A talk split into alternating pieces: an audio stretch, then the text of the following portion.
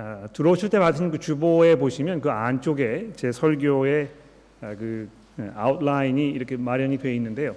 아마 그거를 참고하시면서 설교를 들으시면 아, 그 내용을 이해하시는데 훨씬 더 도움이 될 거라고 생각을 합니다. 아, 저희가 시편 시리즈를 아, 시작을 해서 아, 지금 진행 중에 있는데 오늘 우리가 살펴볼 시편 말씀은 시편 73편입니다. 그래서 시편 73편의 말씀을 제가 먼저 봉독해 드리고 기도한 후에 설교를 시작하도록 하겠습니다.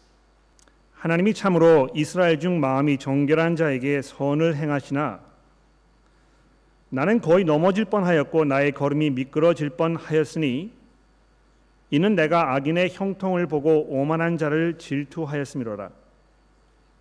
그들은 죽을 때에 고통이 없고 그 힘이 강건하며 사람들이 당하는 고난이 그들에게는 없고 사람들이 당하는 재앙도 그들에게는 없나니 그러므로 교만이 그들의 목걸이요 강포가 그들의 옷이며 살찜으로 그들의 눈이 솟아나며 그들의 소득은 마음의 소원보다 많으며 그들은 능욕하며 악하게 말하며 높은 데서 거만하게 말하며 그들의 입은 하늘에 두고 그들의 혀는 땅에 두루 다니는도다.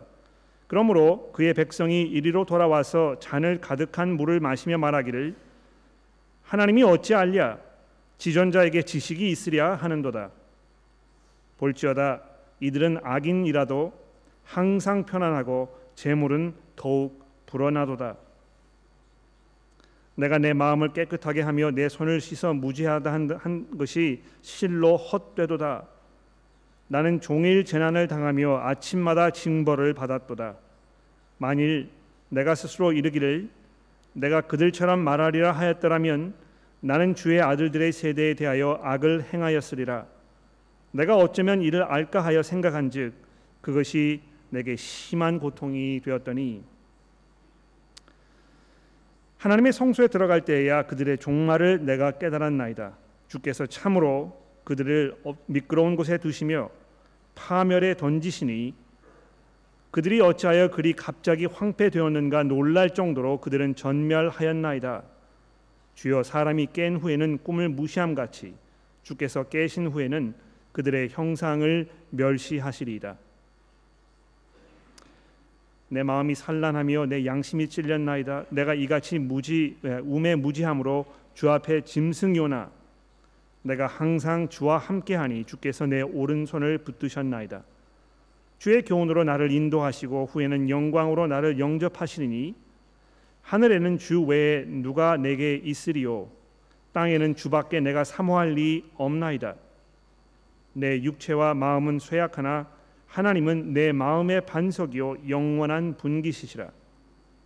무릇 주를 멀리하는 자는 망하리니 음녀같이 주를 떠난 자를 주께서 다 멸하셨나이다. 하나님께 가까이 함이 내게 복이라. 내가 주 여호와를 내 피난처로 삼아 주의 모든 행적을 전파하리이다. 기도하겠습니다. 하나님 아버지 감사합니다. 아, 오늘 저희가 함께 모여서 주의 말씀을 이제 돌아보기를 원하는데 하나님이여 저희들의 마음과 생각을 주장하여 주시고 이 말씀에 집중하여 우리가 필요한 것들을 주께로부터 공급받을 수 있도록 도와주시기를 우리의 구주이신 예수 그리스도의 이름으로 간절히 기도합니다. 아멘. 어, 여러분의 믿음이 시험을 받아보신 적이 있습니까? 아, 우리가 어, 신앙을 고백하고 어, 내가 정말 어, 예수 그리스도 안에 있다 아, 이렇게 그 믿음을 지키고 살고 있지만 때로 아, 내가 정말 이 신앙 생활을 하는 것이 무슨 가치가 있을까? 이것이 나에게 무슨 도움이 될까? 내가 지금 가지고 있는 이 하나님을 향한 나의 신앙을 내가 저버렸으면 좋겠다. 내가 이제 그만 믿었으면 좋겠다. 아, 이런 생각이 드신 적이 있었는지 모르겠습니다. 아마 우리가 살면서 이제 어려운 일을 당하게 되면 뭐 이 건강의 어려움이라든지 또 관계에서의 어려움이라든지 경제적인 어려움이라든지 그밖에 뭐 여러 인간 세상에서 일어나는 이 여러 가지 일들로 인하여 내가 이 어려움을 당하고 있을 때에 아마 이 믿음을 포기하고 싶은 이런 회의를 느끼게 되고 또 우리의 믿음이 이 침체기로 빠져드는 그럴 때가 종종 있지 않을까 이렇게 생각을 합니다. 아마 이 자리에도 아, 지금 이 순간 아, 그런 마음을 가지고 계시는 분들이 혹시 계시는지 모르겠습니다. 아, 오늘 우리가 읽는 이 시편 73편의 이 저자인 아삽도 자기가 가지고 있는 그 믿음에 굉장히 많은 어떤 그 시련과 도전이 왔던 그런 경험을 가지고 있는 사람임에 분명합니다. 여러분 그 1절 말씀해 보시면은요. 이 믿음을 자기가 고백하고 있습니다. 보십시오. 하나님이 참으로 이스라엘 중 마음이 정결한 자에게 선을 행하신다. 아니, 맞는 것이죠. 그렇죠? 이 시편 1편부터 이렇게 이야기하지 않았습니까? 하나님께서는 정말 그 하나님의 백성들 이 삶을 정말 하나님 앞에서 정결하게 살려고 하는 사람들 이들에게 선을 베푸시는 그런 좋은 하나님이시라고 우리가 이태껏 배워왔었고 또 그것을 우리가 교회로 모일 때마다 고백하고 그렇게 한단 말이죠. 그런데 이 시편 기자에게 아, 믿음의 이 도전이 온 것입니다. 시련이 온 것입니다. 2절 말씀해 보십시오. 내가 이런 고백을 하고 있었지만 나는 거의 넘어질 뻔하였고 나의 미, 걸음이 미끄러질 뻔하였으니 이는 내가 악인의 형통함을 보고 오만한 자를 질투하였음이로라.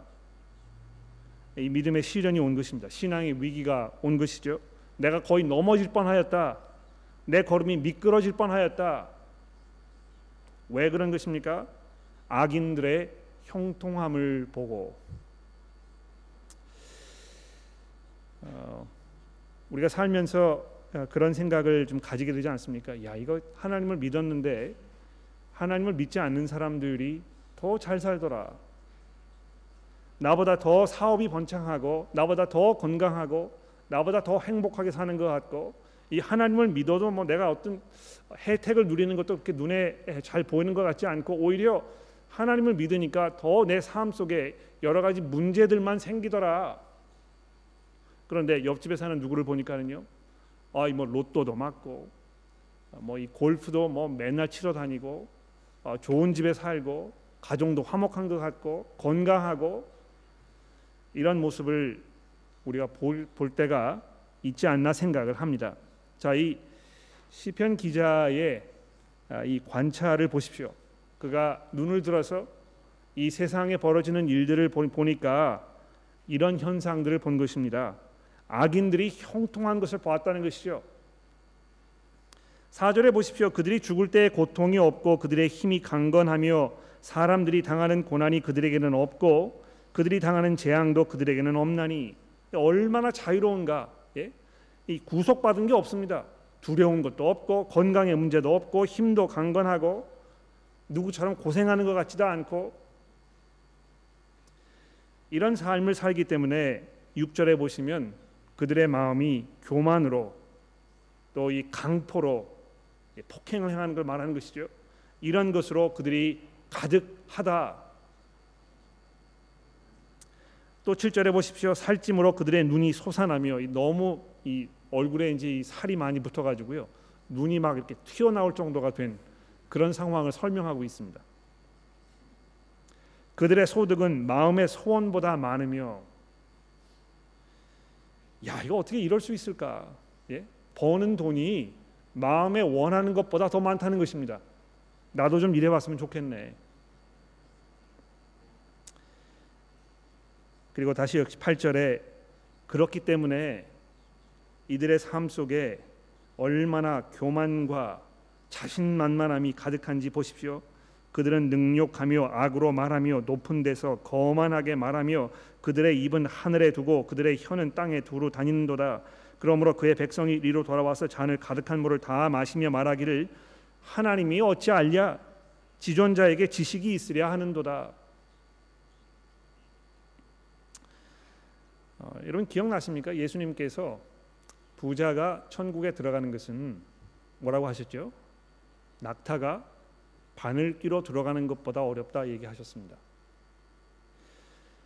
아 근데 여기 시편 기자가 이야기하는 것을 우리가 좀 생각해 보면 왜 예수님께서 그렇게 말씀하셨는지 충분히 이해가 됩니다. 예.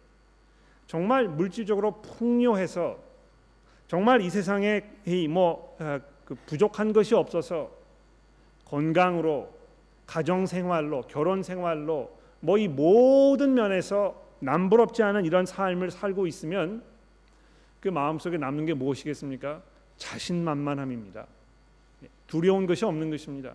내가 누구에게 의지해야 되겠다는 이런 생각이 들 필요가 없는 것입니다. 왜냐하면 내 돈이 모든 문제를 다 해결해 주기 때문에.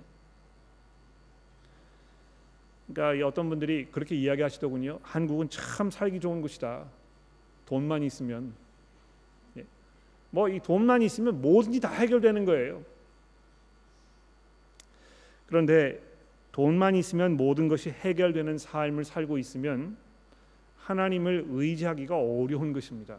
그럴 필요를 못 느끼는 것입니다. 그렇게 하지 않아도 얼마든지 이 삶을 살 수 있기 때문에 내가 왜 신앙을 가져야 하는가 이런 생각을 하게 되는 것이죠. 더군다나 그 마음 속에 뭐라고 이야기합니까? 하나님이 뭘 알겠어? 지존자가 뭘 이해하겠어? 이렇게 얘기하는 것입니다. 그래서 12절에 이 아삽이라는 사람이 이렇게 결론을 내리지 않습니까? 볼지어다 이들은 악인들이라도 항상 평안하고 재물은 더욱 불어나도다. 근데 이 아삽이라는 사람이요, 아, 이 세상에서 이렇게 악하게 살면서도 이 풍요로운 삶을 사는 것처럼 보는 보이는 이 사람들을 보면서 어떤 생각을 했습니까? 질투하는 마음이 생겼다는 것입니다. 예. 야, 이건 뭐 어, 하나님을 믿었는데 어, 나에게는 뭐 이런 그 특권이 주어지지는 않고 내가 왜 신앙생활 하고 있는 것인가? 그들의 삶을 동경하고 그걸 추구하고 나도 거기에 가차에 가고 싶은 어, 이런 마음이 이 마음 속에 계속 일어난 것입니다. 그 스트라트 기차역에서 내려가지고 저희 집에로 올때 아, 여러분 뭐 잘 가시는 그 카페가 있죠. 그 카페 옆에 아, 문방구가 있거든요. 그, 그 stationery shop이 있는데 여러분 그 stationery shop을 지나갈 때마다 항상 거기에 뭐가 광고가 붙어 있느냐 하면 로또 광고가 이렇게 붙습니다. 그렇죠? 근데 지난주에 그 상금이 50 million dollars 5천만 불이 걸렸더군요. 그 여러분 보셨습니까?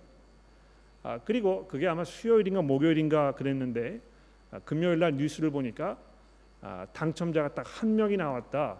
노던 테러토리에 사는 사람인데 아, 이 사람이 그 혼자 이 5, 천만 불에 당첨이 됐다는 것입니다. 아, 제 마음속에 야 이건 뭐 얼마나 좋을까? 어, 5천만 불이면 그 돈 가지고 뭘 할까? 이런 생각을 막 이제 굴리는 것이죠. 그 Sydney Morning Herald 웹사이트를 보시면 중간에 이렇게 쭉 내려가시면 아, 그 property section, 그 부동산 섹션이 있습니다. 에, 거기 보면 항상 그 dream house, 꿈에 그리는 집, 뭐 이렇게 해가지고 광고를 항상 하거든요. 그러니까 거기를 딱 누르면 아, 정말 일반 사람들은 엄두도 못 낼 그런 집들이 광고가 되고 있는데요. 아, 제가 누가 50, 이 5천만 불 벌었다는 이야기를 듣고 나서 그 다음 날 그 거기를 보니까 이 키롤빌리에 아, 개인 이 부두가 이렇게 있고 인도 수영장이 있고 그 다음에 하바 브릿지를 내다볼 수 있는 3층짜리 집, 그 키롤빌리의 3층짜리 집이면 시가가 얼마를 하겠습니까? 뭐 가격도 안 써 있어요. 일반 사람들은 흉내도 못 낼 뭐 이런 곳인 것 같아요. 도대체 여기 사는 사람들은 뭘 하길래 돈을 이렇게 많이 벌어가지고 이런 데서 쉽게 살 수 있는 것인가 이런 생각을 하면서 마음속에 이 질투가 생겨나는 것입니다. 아마 이 예, 풍족하게 사는 사람들에 대한 어, 질투는 이 사회를 막 이렇게 돌아가게 하는 어떤 그 사회 원동력이 되는 것 같아요. 자본주의 사회가 그런 것 아닙니까? 어떻게 해서든지 간에 이 소비 심리를 부추겨 가지고 더 많이 벌고 더 많이 쓸 수 있도록 이렇게 하는 것이 이 기본적인 전제입니다. 그러므로 인해서 사람들이 더 행복한 삶을 살 수 있다고 생각하도록 착각하게 만드는 이것이 이 자본주의 사회란 말이죠. 제가 뭐 자본주의 사회를 공격하는 것이 아니고요. 오해하지 마십시오. 저는 뭐 공산주의를 믿거나 그런 사람이 아니고요. 그냥 자본주의 사회가 그런 시스템으로 돌아가고 있다는 것입니다. 그렇죠? 그런데 거기에 묻혀 살면서 이 세상이 그런 식으로 돌아가고 있으니까 여러분과 저도 거기에 살면서 그런 삶을 동경하고 그것이 질투가 되고 경우에 따라서는 그런 삶을 사는 것이 너무 귀하고 중요하게 보이기 때문에 신앙생활을 하는 것이 내가 손해 보는 장사라고 생각되기가 굉장히 쉽다는 것입니다. 도대체 하나님은 선하신데 왜 이런 것을 허락하시고 그냥 내버려 두는 것인가? 더 나가서 13절에 보십시오. 내가 내 마음을 깨끗하게 하며 내 손을 씻어 무죄하다 한 것이 실로 헛되도다. 야, 이 정도쯤 되면 이제 믿음의 위기가 온 것입니다. 내가 경건하게 살고 내가 정말 내이 마음을 정결하게 하여 하나님 앞에 거룩한 모습으로 살려고 정말 최선의 노력을 다했는데 이것이 헛된 것이다.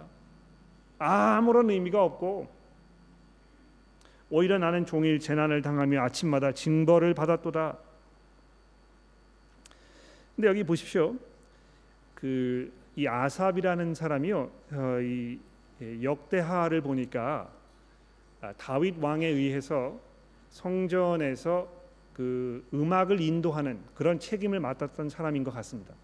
그러니까 뭐 성전에 이제 그 성가대가 아마 있지 않을까 생각이 되고 또 그밖에 악기를 가지고 하나님 찬송하기 위해서 아, 이 음악을 연주하는 뭐 이런 사람들이 많이 있었을 텐데요. 다윗 왕이 이 아삽이라는 사람을 그 아, 음악 팀의 이제 리더로 이렇게 세워놓은 것입니다. 그래서 사람들 앞에서 음악을 인도하고 찬송을 인도하고 하는 이런 그 공적인 책임이 아마 있었던 사람인 것 같은데 자기가 지금 이 겪고 있는 이 신앙의 위기, 자기 마음 속에 있는 이런 그 질투, 자기 마음 속에 있는 이 회의 이런 것들을 사람들에게 공적으로 이야기하면 그것이 사람들에게 해가 될까봐 이 속토록 편하게 마음도 못하는 그냥 마음으로 끙끙 앓기만 하고 있는 이런 생각을 지금 여기 표현하고 있는 것입니다. 그래서 16절에 보십시오. 내가 어쩌면 이를 알까 생각한즉 그것이 내게 심한 고통이 되었도다. 얼마나 이 문제로 고민하고 마음의 회의를 가지고 고통스러워했는지 이게 참기가 어렵다.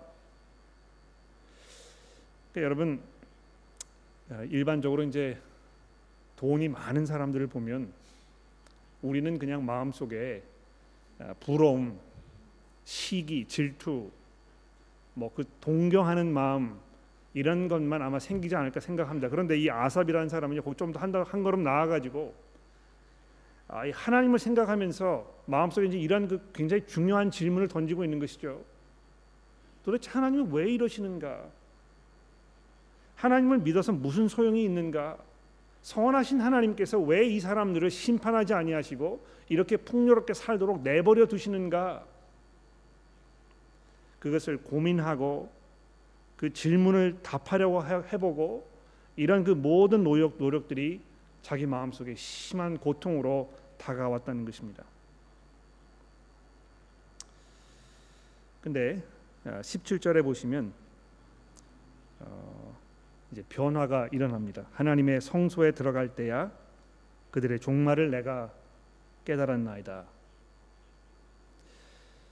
그러니까 이 하나님의 성소에 들어가서 이제 무슨 일이 벌어졌는지에 대해서 자세하게 설명하지 않습니다. 뭐 이 성소라는 것이 어떤 것입니까? 아, 성전을 말하는 것이죠. 아, 성전에 들어가면 일반적으로 그 제사가를 드리지 않았습니까? 예? 이 소를 데려다가 목을 따고 피를 다 뽑아가지고 제사장이 그 피를 단에 들고 가서 그 단에 이 피를 뿌리는 아, 정말 이 피범벅이 되는 아마 그런 그 장면이 아, 이 성전에 있었을 것입니다. 또그 아, 예식을 행하기 위하여 하얀 옷을 입고 있던 이 제사장의 몸에 그 피가 다 튀지 않았겠습니까? 또그 아, 그 피비린내 진동하는 거기에다가 이 살이 타는 냄새가 뭐 이 성전에 진동했겠지요.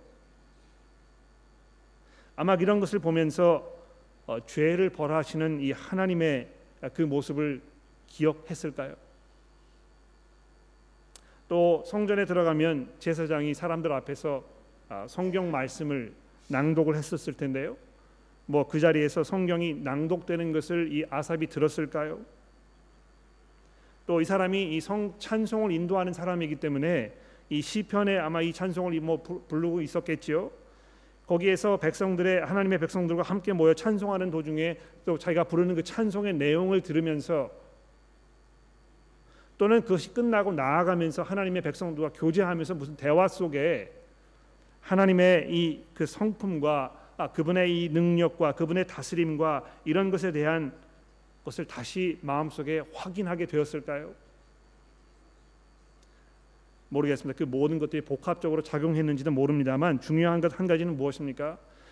성소에 들어가기 전에 이 세상 사람들을 바라보면서 세상에 벌어지고 있는 이 일들이 마음속에 이 질문으로 다가오고 이것이 회의가 되고 그 사람을 고통 중에 빠지게 하면서 마음속에 질투하는 이 생각이 막 용서슴쳐 올라왔는데 생각이 딱 다시 정리가 되는 그런 순간이 있었던 것입니다. 무엇을 발견했습니까? 하나님의 성소에 들어갈 때야 그들의 종말을 내가 깨달았나이다. 아, 질투하는 마음으로 또 시기하는 마음으로 그들을 동경하는 마음으로 그냥 살고 있었는데 그의 눈앞에 그들이 하나님의 심판 가운데 멸망하게 될 것이라는 것을 이제 다시 기억하게 된 것입니다. 18절에 보십시오. 주께서 참으로 그들을 미끄러운 곳에 두시며 파멸에 던지시니 그들이 어찌하여 그리 갑자기 황폐되었는가 놀랄 정도로 그들은 전멸하였나이다. 주여 사람이 깬 후에는 아, 꿈을 무시함 같이 주께서 깨신 후에 그들의 형상을 멸시하나이다. 그러니까 여러분 이 어, 하나님의 이 은혜 가운데 사는 사람들이 아, 세상을 바라보는 관점을 다시 잘 정리하였을 때 세상에 대한 이 새로운 접근 방식이 이제 마음속에 다시 회복되는 것입니다. 그냥 동경하는 마음, 또 시기하는 마음, 질투하는 마음 이것이 다 사그러들고 그들의 실체가 드러나는 것입니다. 하나님께서 그들을 그냥 내버려 두지 아니하시고 그들을 파멸에 던지실 것이라고. 그러니까 여러분 이 보십시오. 어, 우리가 살고 있는 이 세상이 뭐 이것이 자본주의 사회이든 공산주의 사회이든 사회주의 사회이든 무슨 사회든지 간에 하나님의 심판에 의하여 다 사라져 버릴 날이 분명히 오게 될 것입니다. 언제 그런 날이 오겠느냐고 오히려 내가 이 땅에서 정말 흥왕하고 번영을 누리고 행복하게 살면서 정말 부족한 것 없이 이런 삶을 내가 살아야 되지 않겠느냐고 거기에 몰두해 있던 거기에 나의 힘과 시간과 모든 것들을 다 투자했던 이런 사람들에게 너무나 급작스럽게 하나님의 심판이 임할 것이라는 것입니다. 더군다나 시편 기자는요 하나님께서 정말 자기와 함께 하신다는 이런 그 믿음의 고백을 21절에 하고 있습니다. 내 마음이 산란하여 내 양심이 찔렸나이다. 내가 이같이 우매 무지함으로 주 앞에 짐승이오나. 그러니까 예전에 이 질투로 시기로 이런 것으로 가득 차 있던 이 삶을 돌아보았을 때 이것이 얼마나 우매무지하며 사람들 사람으로 사는 것이 아니고 마치 짐승처럼 사는 것처럼 이렇게 생각되었단 말이죠. 그러나 내가 항상 주와 함께하니 주께서 내 오른손을 붙드셨나이다. 하나님의 이 오른손이 내 손을 이 쥐어 잡으시고 나를 건지셨다는 이 과거에 일어난 하나님의 그 은혜에 대해 생각하고 있습니다. 또 24절에 보십시오. 주의 교훈으로 지금 나를 인도하고 계시고 이 하나님의 말씀으로 계속 이 시편 기자를 인도하시는 이 현재의 그 인도에 대해서 말씀합니다. 그리고 후에는 영광으로 나를 영접하시리니 이 미래에 대해서 이야기하는 것이죠.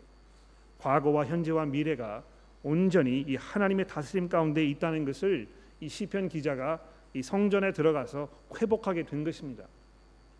마음의 이 realignment 이것이 이제 이루어진 것입니다. 그래서 25절에 이제 이렇게 고백하지 않습니까?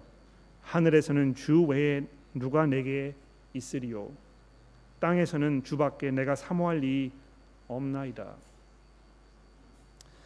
아, 여러분 이 25절의 이 고백은요 누구든지 다 쉽게 할 수 있을 것 같아요. 우리가 교회로 모이면 아마 당연히 이렇게 고백할 것입니다. 하나님께서 나의 가장 소중한 분이고 내가 예수 그리스도의 사람이고 내가 정말 그리스도 안에서 아, 내 삶의 모든 만족한 것을 다 누릴 수 있다고 이렇게 쉽게 얘기할 수 있을지 모릅니다. 아주 가볍게 별로 그렇게 깊은 생각 없이 그러나 이 아삽은 그러한 고백에 아, 심한 어떤 그 시련이 왔던 것입니다.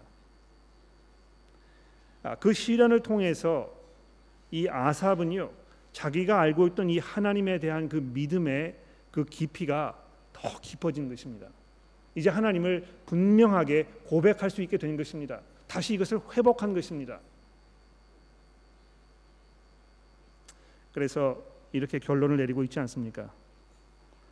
내 마음, 내 육체와 마음은 쇠약하나 하나님은 내 마음의 반석이요 영원한 분깃이십니다. 자 여기 어, 주보 그 안쪽 오른편에 보시면 제가 여섯 가지로 어, 그리스도의 눈으로 읽는 시편 73편 어, 결론을 조금 적어 드렸는데요. 어, 이것을 속히 말씀을 드리고 정리를 해 보도록 하겠습니다.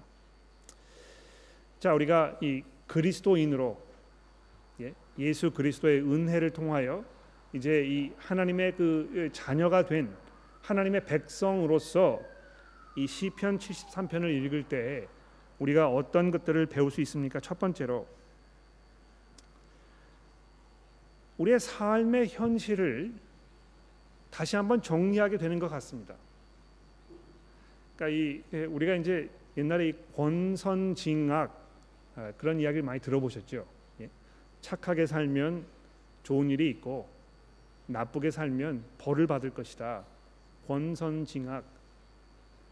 그러니까 굉장히 어떤 면에서 단순하고 기계적입니다. 또 어, 그런 그 삶의 원칙이 있다고 생각이 되기 때문에 아, 우리가 이 세상에서 살 수 있는 것 같아요. 그런데 이 시편 기자가 이야기하는 것처럼 우리가 조금만 눈을 들어서 주변을 살펴보면 이 세상의 삶이 권선징악대로 이렇게 쉽게 풀어지지 않는다는 것입니다. 예. 악한 사람들이 그냥 그 악 속에서 계속 이 풍요로운 삶을 사는 것처럼 보이는 정말 이 세상에 우리가 용납하기 어려운 이 불의와 이 정의가 상실된 이런 삶 속에서 우리가 사는 아, 이런 모습 우리가 보게 되는 것이죠. 정말 뭐 화가 치밀어 오릅니다. 예, 이 정의 사회 정의감이 특별히 이렇게 그좀 강하게 느껴지시는 분들은 이 사회 부조리, 정치인들의 비리, 뭐 이 그 경영인들의 어떤 그 착취 이런 것들을 보면서 참지를 못하는 것입니다. 아, 마 아, 그러한 모습은 아, 정의감에서 분명히 나는 것 같아요. 그렇죠. 그런데 시, 현실은 무엇입니까? 우리가 아무리 정의감을 느끼고 뭐 이 그 이런 불의를 드러내려고 해도 인간 사회에서 그것이 뿌리채 뽑혀지지 않는다는 것입니다. 우리 인간의 노력으로 사회가 정리되고 개혁되어서 정말 이 그 불의가 없는 악이 없는 이런 삶을 만들 수 있었으면 오래전에 그렇게 했을 것입니다. 그러나 인류의 역사가 이 진행되어 온 지금까지 단 한 번도 그 누구도 이 인간들이 겪고 있는 이 삶의 문제들을 단칼에 해결할 수 있는 사람이 없었던 것입니다. 아무리 사람들을 교육시키고 아무리 사람들을 잘 먹이고 아무리 사람들에게 높은 철학을 갖고 살도록 가르쳐도 소용이 없는 것입니다. 오히려 이 세상에서 악한 사람들이 더 잘 되는 것처럼 물론 뭐 악한 사람들이 자기 나름대로의 그 잘못을 대가를 치르고 망해버리는 경우도 있습니다만 모든 사람들이 그렇지 아니하고 개 중에 악을 저질렀는데도 그냥 풍조롭게 잘 살고 별탈 없는 이런 사람들이 있다는 것이죠. 어, 그러나 성경이 우리에게 그런 면에서 어, 그렇게 단순한 어떤 그 세계관을 제시해주지 않는다는 것입니다.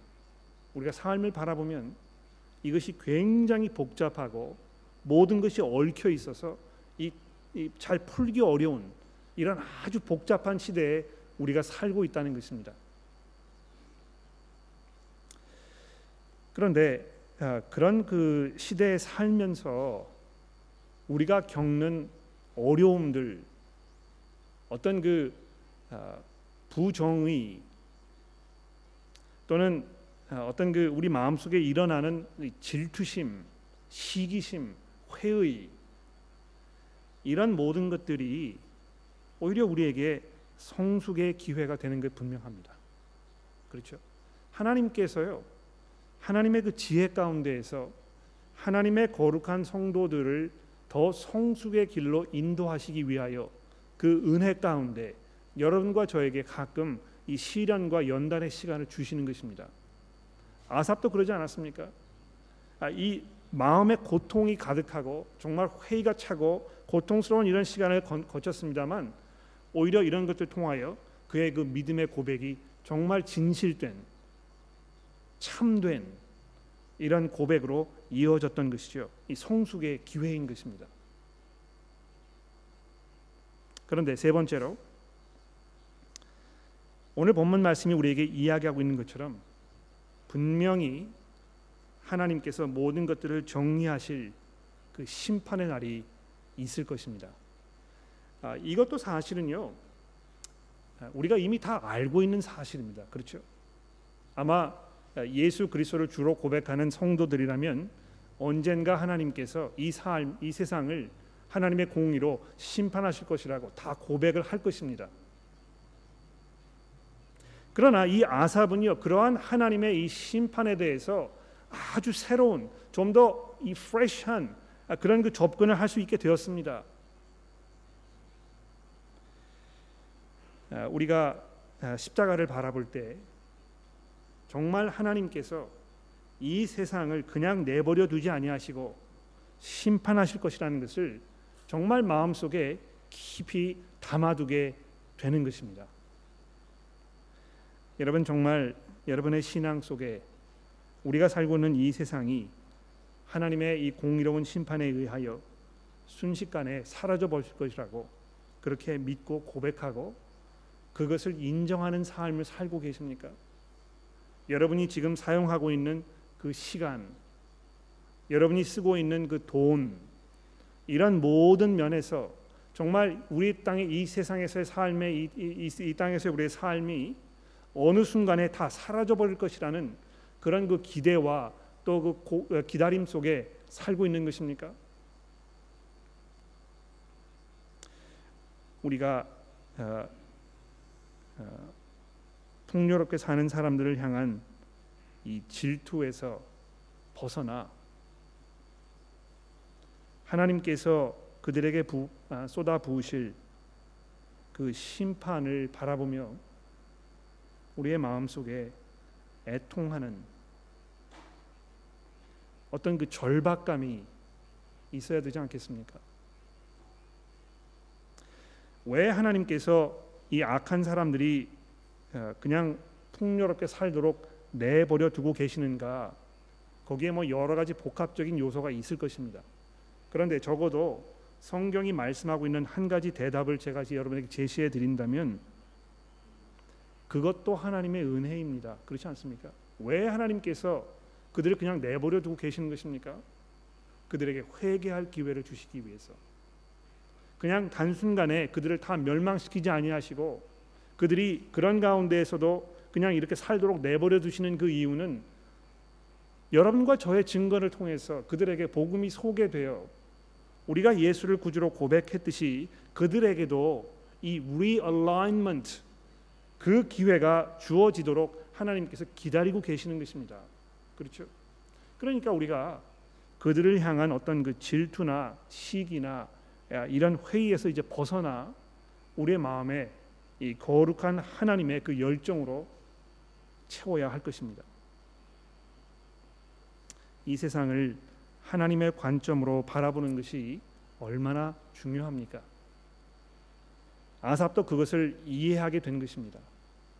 그러니까 여러분 아, 아삽은 이제 그 성소에 들어가서 아, 거기에서 이런 경험을 하지 않았습니까? 그러니까 우리가 이제 그 성소라는 단어를 이렇게 쓰니까 아 이거 뭐 아, 예배당에 오는 교회 건물에 들어오는 이것과 이제 똑같은 것으로 우리가 생각하기 쉬울 것 같아요.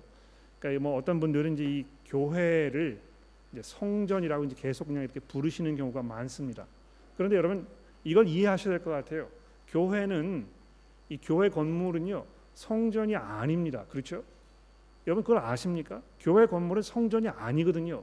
성전이라는 것은 예루살렘에 하나님께서 이 솔로몬을 통해서 지으라고 명령하셔서 하나님의 법궤가 거기에 두어져 있던 거기에를 가야만 하나님을 만날 수 있던 하나님께서 특별히 정하셔 가지고 내가 이 하나님의 백성과 만나기 위해서 내가 거기로 가겠다고 얘기하셨던 그곳을 말하는 것입니다. 그래서 거기에 이 십계 이 법궤가 있었고 그 법궤 위에 이 그 천사의 모양을 한 이것들이 있지 않았습니까? 속죄소라고 했는데요. 하나님께서 하나님의 백성들 만나기 위해서 그 자리에 임하셨던 바로 그곳이 성전인 것입니다. 그러나 예수께서 뭐라고 말씀하셨습니까? 이 성전을 허물라 내가 3일 후에 다시 만들 것이다. 즉 자기 자신께서 성전이라고 말씀하신 것입니다. 왜 그렇습니까? 바로 거기에 가야 예수를 만나야 하나님과 이 교통할 수 있기 때문에 그리고 그리스도께서 부활하신 후에 성도들에게 성령을 부어 주셔서 내가 그들 안에 그들이 내 안에 있게 하겠다고 하신 그 말씀을 통하여 여러분과 제가 성도들이 하나님의 성전이 된 것입니다. 그렇죠? 그러니까 교회 건물이 성전이 아니라는 것입니다. 아, 근데 아, 많은 경우에 교회에 이렇게 와가지고 우리가 지금 여기 이렇게 앉아서 하나님의 말씀을 듣고 있지 않습니까? 아, 이런 경험들을 통하여 우리가 다시 한번 우리의 삶을 돌아보고 다시 하나님의 관점으로 세상을 바라보게 되는 이런 경험들을 우리가 하게 되는 것입니다. 우리가 여기서 찬송을 부르면서 또 이 모임이 끝난 후에 성도의 교제를 나누면서 오늘 설교에서 이런 이야기가 있었는데 나는 그 이렇게 생각해. 내가 이 삶을 돌아보니까 내가 이런 면에서 회개하고 내가 돌이켜서 내가 이제 그 뭐 이 시간 사용하는 거를 좀 조정해야 되겠어. 내가 지금 뭐 돈을 이렇게 이렇게 사용하고 있는데 이거 내가 생각해 보니까 이거 결국은 이 땅에서 마치 내가 만순무강할 것인 것처럼 이렇게 사는 삶의 모습인 것 같아. 내가 이 돌이켜서 내 삶을 좀 정리해야 되겠어. 이런 그, 그 서로 나눔의 시간을 통해서 우리가 하나님의 관점을 다시 회복하게 되는 것입니다. 그렇지 않습니까? 그러므로 여러분 하나님의 백성들과 만나는 또 하나님의 말씀을 함께 듣고 우리가 공유하고 그것을 서로 나누면서 우리의 생각이 정리되는 이런 자리를 가볍게 여기지 마십시오. 내가 거기 가도 되고 가지 않아도 되고 뭐 마음 내키면 하루 건너뛰고 좀더 뭐 바쁜 일이 있으면 뭐 다음번에 가고 이렇게 하지 마시라는 것입니다. 결론을 내려볼까요? 어, 시편 기자가 어, 자기의 이런 그 모든 어떤 그 시험과 또 이 회복의 과정을 통하여 맨 마지막에 뭐라고 고백을 하였습니까? 하늘 외에는 하늘에서는 주 외에 내게 누가 있겠습니까? 이 땅에서는 주밖에 내가 사모할 길이 없나이다. 내 마음 육체와 마음은 쇠약하나 하나님은 내 마음의 반석이요 나의 영원한 분기신이다. 시편 기자는요. 아, 어떤 면에서 약간 그 어렴풋이 아, 하나님께서 어떤 방법으로든지 자기에게 이 영원한 분깃, 영원한 그 유업 이것을 주실 것이라고 이렇게 막연히 기대하고 있었습니다.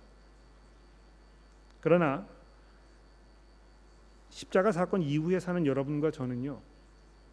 이 시편 기자의 이러한 고백이 여러분과 저에게 예수 그리스도를 통하여 아주 분명하게 확증되었다는 것을 우리가 알고 있습니다.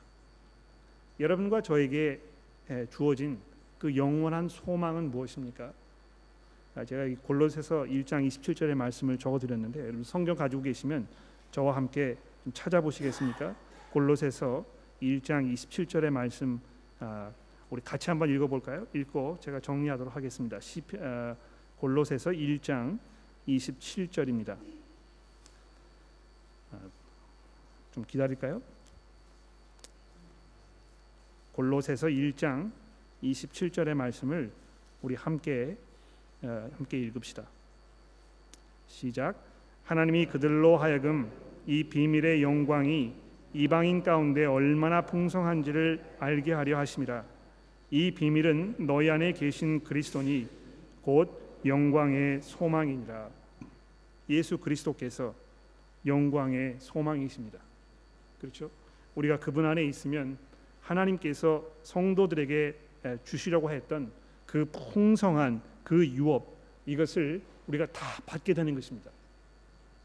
그래서 우리가 영원히 하나님의 나라에서 그리스도와 함께 이 세상을 통치하면서 이 영원한 하나님의 기업을 온전하게 누리는 이런 삶을 살게 될 것입니다. 그러므로 여러분 질투하지 마십시오. 악인들이 이 성공한다고 해서 우리가 질투할 필요 없습니다. 오히려 거기에 말려 들어가서 그것을 추구하는 삶에서 벗어나 하나님의 관점으로 세상을 바라보며 우리가 그분들을 위해서 기도하고 안타까워하고 또 우리에게 주신 이 영원한 소망 가운데 인내하며 우리의 삶을 살아가야 할 것입니다. 기도하겠습니다.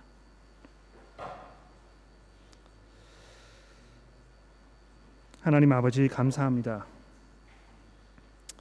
어, 이 시간 저희가 우리의 삶을 돌아보며 어, 혹시 우리가 어, 이 세상의 풍조에 묻혀